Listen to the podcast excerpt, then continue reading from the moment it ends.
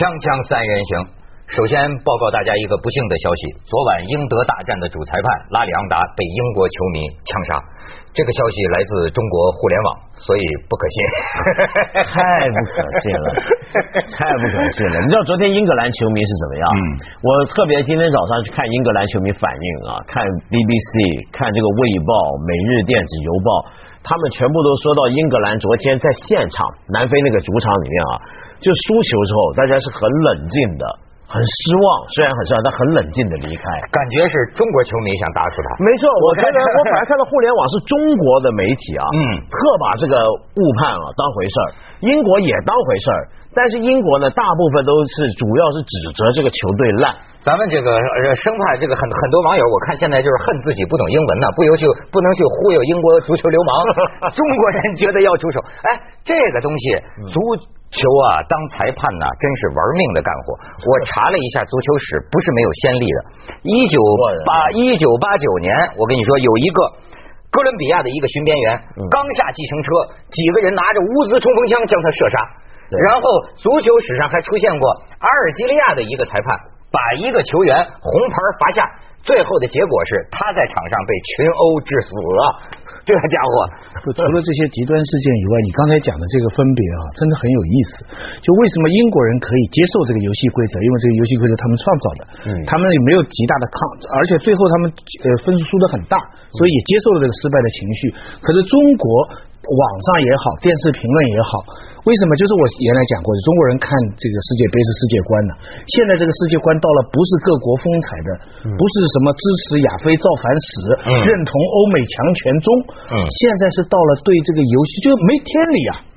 我收到的短信就是说，这世界没天理啊！就说这么一个象征性的比赛，我们看到这个现象，中国人看到了一个他们经常看到的现象，就是说一个事实。执法者认为它不是事实，它就不是事实。对，所以这一点使很多人热血沸腾，到最后这个程度。你看中国怎么聊呢？我看郑渊洁那个微博，他沉痛发出沉痛的感慨是：我们的法院有多少这样的误判呢？而且我还注意到，就是我们中国有很多啊，让我很惊讶是什么？很多很专业的大牌的球评家，看到这两昨天晚上两个误判之后啊，马上推出一个结论，就是里面肯定有阴谋。嗯，这你其实你没有什么事实根据，你怎么就能说这是个阴谋呢？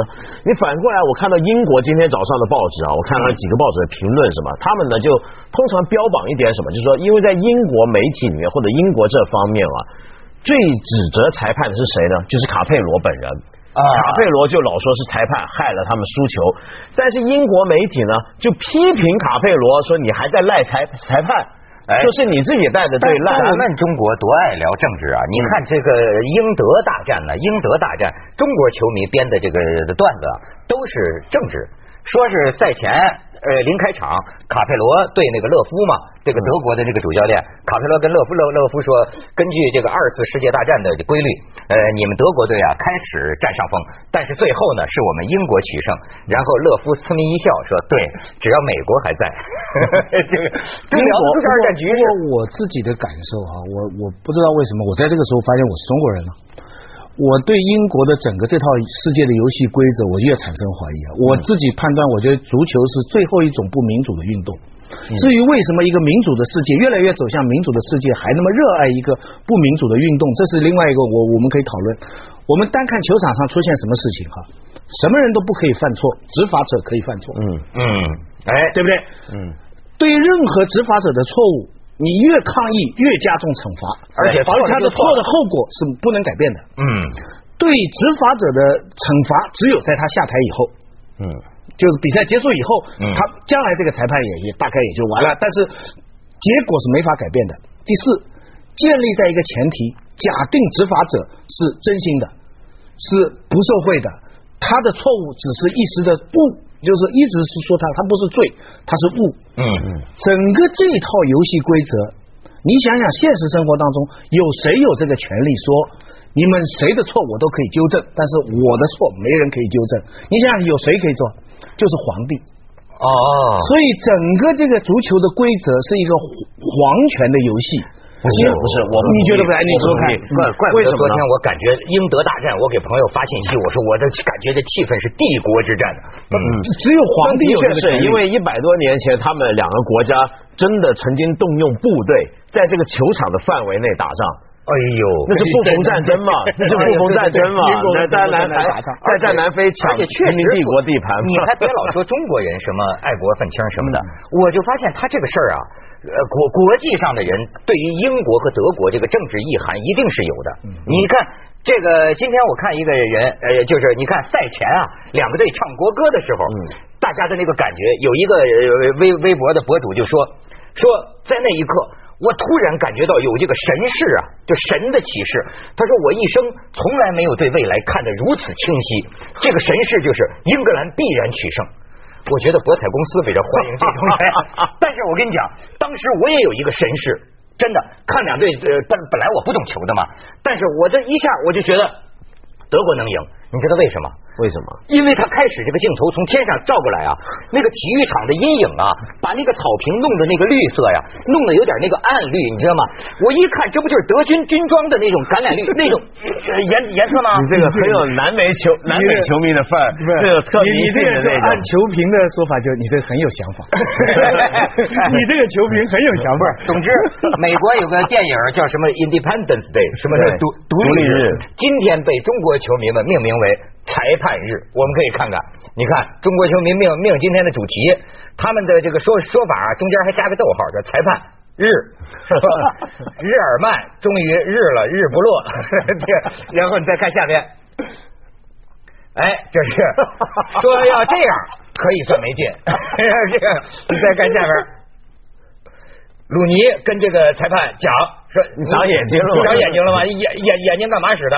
你再看下边，小贝。”在场边基本上是英格兰吉祥物嘛，小贝你你看啊，那个那个主裁右右后边那那那那那位啊，他的表情直在那儿画十字儿，你知道吗？实际主要是他看的，然后你再往下看，哎，这个徐老师，上海网友的这个解解读，徐老师给讲讲上海话。那个呃呃，裁判说侬虚无啊，侬说你虚无啊，你虚无啊，就是我不知道他什么。那个小贝说的 小贝这个大概原来讲的是近了那么多距离你还看不见吗？可他把它翻译成更衣室里有这么长的一把刀，等一下杀掉你。哎，咱们看看下一张。猪他弄，猪他龙。你笑，这中国网友说。猪他妈都看得见，你这不是对人类理性、人类智慧的一大侮辱吗？我觉得。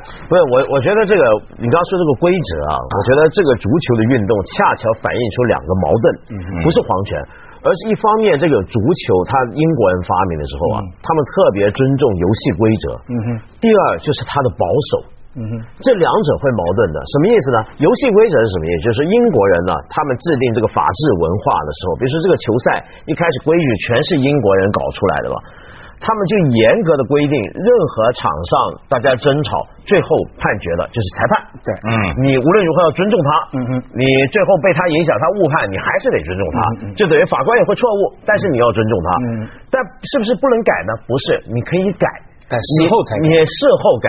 判完之后，事后比如说你更改游戏规则或怎么样，这是可以改。但是现场的结果是不能改。对，没错。但但是啊，这里就看到他保守的地方。这保守保守在什么地方？你我发现大家都在骂这个 FIFA 啊，国际足协嘛，非法世界杯，他们非法非法说这个呃布拉德嘛，嗯但其实啊，真正能够决定球赛规则要不要改，比如是抓不抓鹰眼的，并不是 FIFA 本身，嗯而是另一个机构。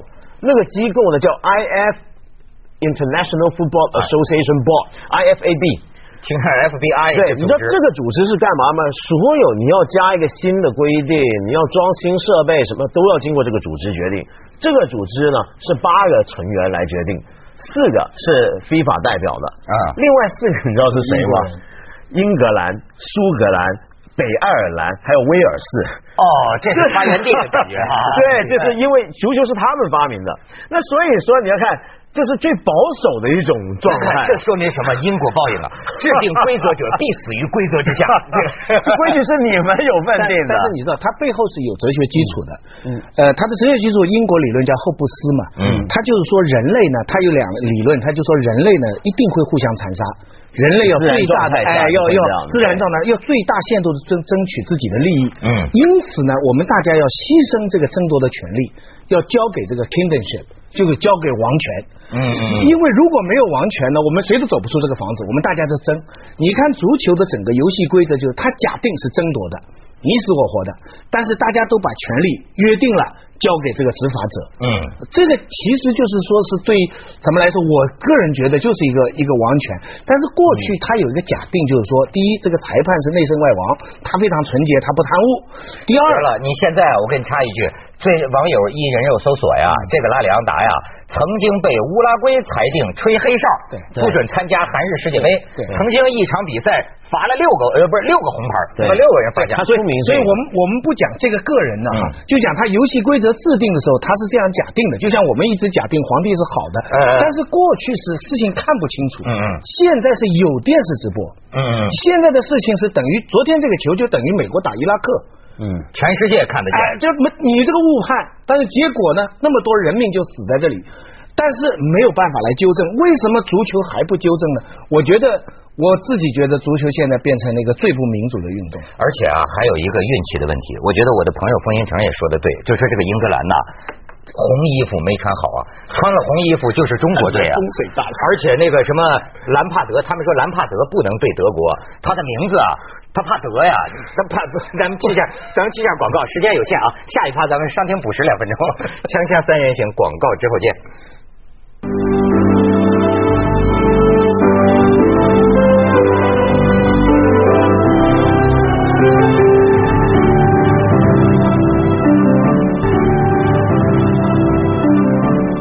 要不说人家赌球呢？我跟你讲，英德战之后，著名博彩公司威廉希尔宣布下注兰帕德进球的那个，我们照样球赔付。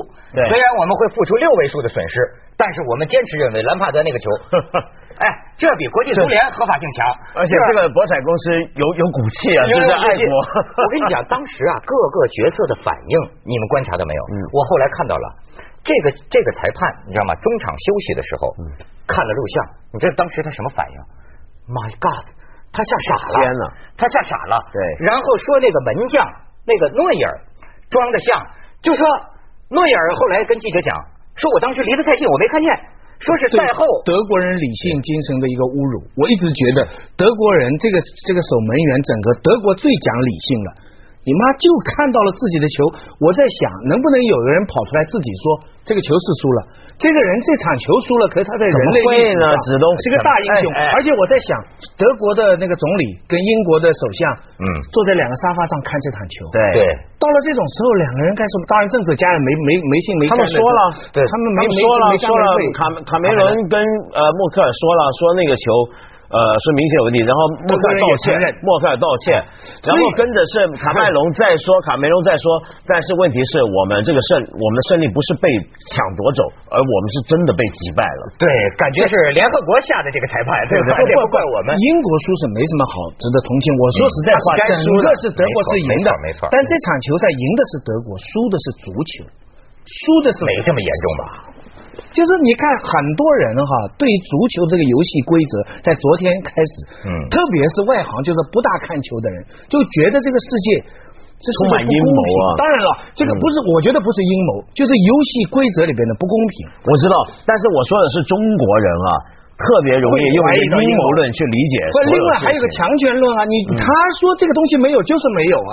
而且你你说他说一个这个这个人还活着，你抬进殡仪馆，他说他死了，你就死了。现在这个非法组织啊，就是这个他不也宣呃宣布了嘛？就是说这个尽管出了这样的事儿，但是我们不会对昨天的这个误判呢发表任何评论，而且呢也没准备以后用这个录像技术，甚至那个布拉特讲吧，说这也是足球传统的。一部分大家对于误判，他这个话中我们用媒体又搞错了。布拉特这个话不是昨天说的，嗯，是他几年前就讲了，是咱们人去年又找来，对，对我们只不过就把它植入到变成。但是我觉得这件事情会引发新的讨论。那目前的趋势是，欧洲的球赛，欧洲的球赛将来会在底线另加一个裁判。对对对对他专门来加了这个是那么那么那么欧欧冠杯明年也会加上去，而且他说全世界跟不跟进那是你们的事情。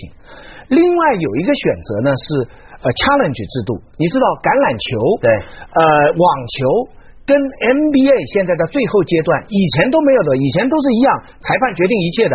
你比方 NBA 也会打到最后这个球算不算犯规，进不进的。现在呢，他们都会有个什么叫 challenge 制度呢？就是说，在我想哈，假如说他推行的话，双方的球队各有一次或两次 challenge 的制度，他可以 challenge 就挑战了，嗯就是说你判完了，我可以提出，然后裁判当场去复看那个录像。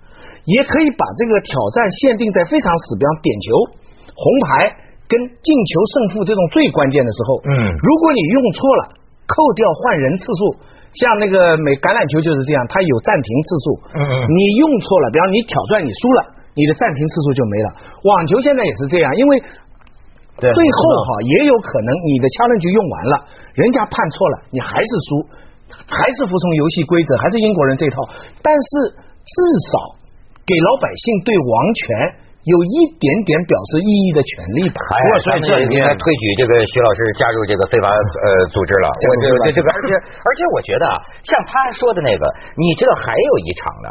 就昨天，呃就是今天两两点半，阿根廷那个越位阿阿根廷那个那个那个越位，你知道那个越位啊，就反映其实我当时我的自由新政啊，我感觉啊，当时这个边裁就后悔了，他知道错了，但是你知道当时发生了混乱的情况，一帮人挤上去了，他有机会纠正的。呃不，但是我跟你讲，我觉得我有时候觉得我心思跟电似的，我就知道他裁判在想什么，你知道吗？他觉得有点问题了，他有点后悔，但是当时这个人一乱呢，他出现一个什么情况？就是我要不要改？你知道他要改的话呀，他又怕这个这执法什么严肃性嘛？说我这要改了，接下来要是再进一球，这帮人又冲我弄，你知道吗？这这人呐，在当时那一瞬间呢，最后他做出了一个判决，错了就错了。我觉得改哎，咱们先当去一下广告，时间太紧，锵锵三人行，广告之后见。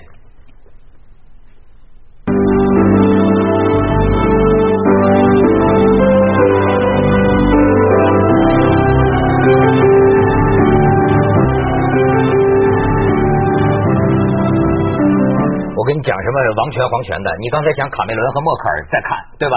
你在看，还还有谁在看？嗯咱们这个胡锦涛主席在这个 G 二零峰会上不讲话了吗？这人也在，这抽空一定要看，还旁边问人 我该支持哪个队，这不大懂足球的啊！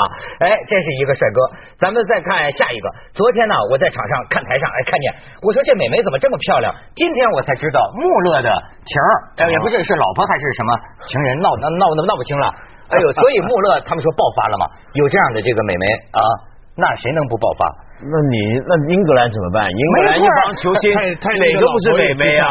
不过泰利前一段劣迹重重，所以这也活该，我不去讲他。对，我就觉得你在，我是说，我一开始英格兰挺冤的，对吧？但是整场看下来，其实并不冤我又觉得英格兰你这连英格兰媒体都说他们不冤英英格兰这个不冤，虽然因为我们平常一直看英超，对这些人呃多多少少宣传有点好感，但是实际上足球来讲一点不冤。接下来德国碰阿根廷，谁输谁在冤的，那个那个是个提前的最后冠军，基本上谁赢了就有可能有可能问题，有可能啊。但是我在讲的还不是在讲足球，我还是耿耿于怀的这个游戏规则。嗯我觉得游戏规则越不改的话，裁判很苦啊。当然啊，因为现在裁判没办法改正自己的错误啊。对我们设身处地站在那个乌拉圭人的，我们如果说他不是收钱吹黑哨的话，嗯他只是一个偶然的错误啊。他中场他也急死，他将来也完了。你说将来还有什么好球赛会让他执政？这这就这就像一个执政的人，他因为一个错误，他将来也完蛋。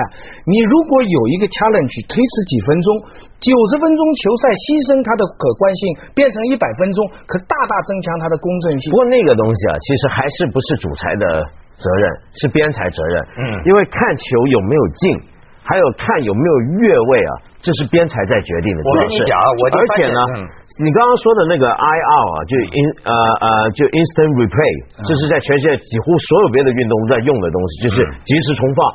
那足球呢，其实现在要解决问题三个方法，一个及时重放，一个加底线裁判，一个呢就是用鹰眼。那现在呢，三个东西呢，FIFA 呢，这个他的在那个刚才我说的主要四个代表都坚持反对。为什么？理由很好玩的，就像你刚才讲，布拉德当年说那句话什么意思？他说他认为啊。足球里面，因为裁判的人为错误带来的争议本身也是一种乐趣。对，就比如说这样子，我们就能够说好几天了。没错，我我我讲这个乐趣啊，这个就我看这个央视的这个解说呀，还夸央视解说很太好，很很很很有耐心，逮谁夸谁。那天我刚听央视解说就讲说，哎呀，这个判罚这个判罚是如此的精确，我怀疑边裁是不是戴了显微镜。我昨天晚上一看，我说这显老花镜吧，显微镜，他根本他不可能看。每次听到人家重复这句话说错判是足球的一部分，我就想起了政治家错误是我们生活中的历史的一部分，或者我们现在讲法官有判了冤案，法官冤案 也是法政制度的一部分。部分你能这么容忍下去吗？如果我们当然不能，所以我觉得他最好啊，还是加底线裁判。因为这是成本最低、最可行的方法。而且我跟你说，不光是你说的只是这一个进球问题。这次这个高速慢速镜头出来啊，我这个不懂球的人我都看看乱了，你知道吗？每一场比赛，这这一脚踩在脚腕子上就没事那那场比赛踩在脚腕子上就一黄牌你知道吗？他都不统一啊，他不光是这一个问题啊。设定这个游戏规则的时候，如果世界上什么地方、非洲什么地方发生一个一个一个骚乱时，我们收到的电报，那个地方的当权者就说红的。打了黑的啊，所以我们现在支持黑的。现在的世界是怎么回事啊？我们在电视画面上看到这个首领说红的打了黑的，可是这个旁边的电视画面黑的在打红的。没错，但我觉得你搞到了这样的一个时候，你你还能容忍这样的一个？你搞错了什么东西？你就好像说的裁判都是英国人士的，不是这样。英国人制定这个规则，这个裁判是任何人都可以去当的。对，我跟英国不英国是无关的。我我的意思是说，不是裁判的问题，是规则的问题。但是裁判具有这样的一个主导权，我觉得是无可非议。我们现在想的是怎么样去修正它，不是去就是给他有改，这当然对。比如说像我回到刚才你讲那个问题啊，你说每一场的判罚标准不一样，这不是大问题，对，这不是大问题。为什么一个裁判？